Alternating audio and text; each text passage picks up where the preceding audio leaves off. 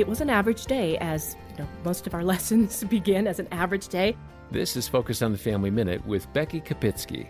But my husband had grilled some dinner for the family, especially in the summertime. That's pretty standard. He'll grill something, and then I'll handle the side dishes. And we're going through our routine. This is just the division of labor in our family. And we all ate the dinner, and I'm thinking ahead to the dishes that I've got to do. But instead, I took a second and I looked up at him and I said, Thank you for grilling.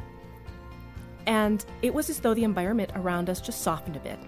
Because I acknowledged that even though the assumption in our family is that he will grill and I will make the corn or the rice or I will you know do the dishes.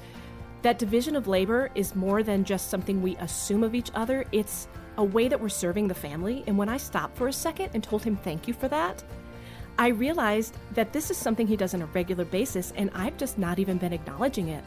Hear more from Becky at FamilyMinute.org.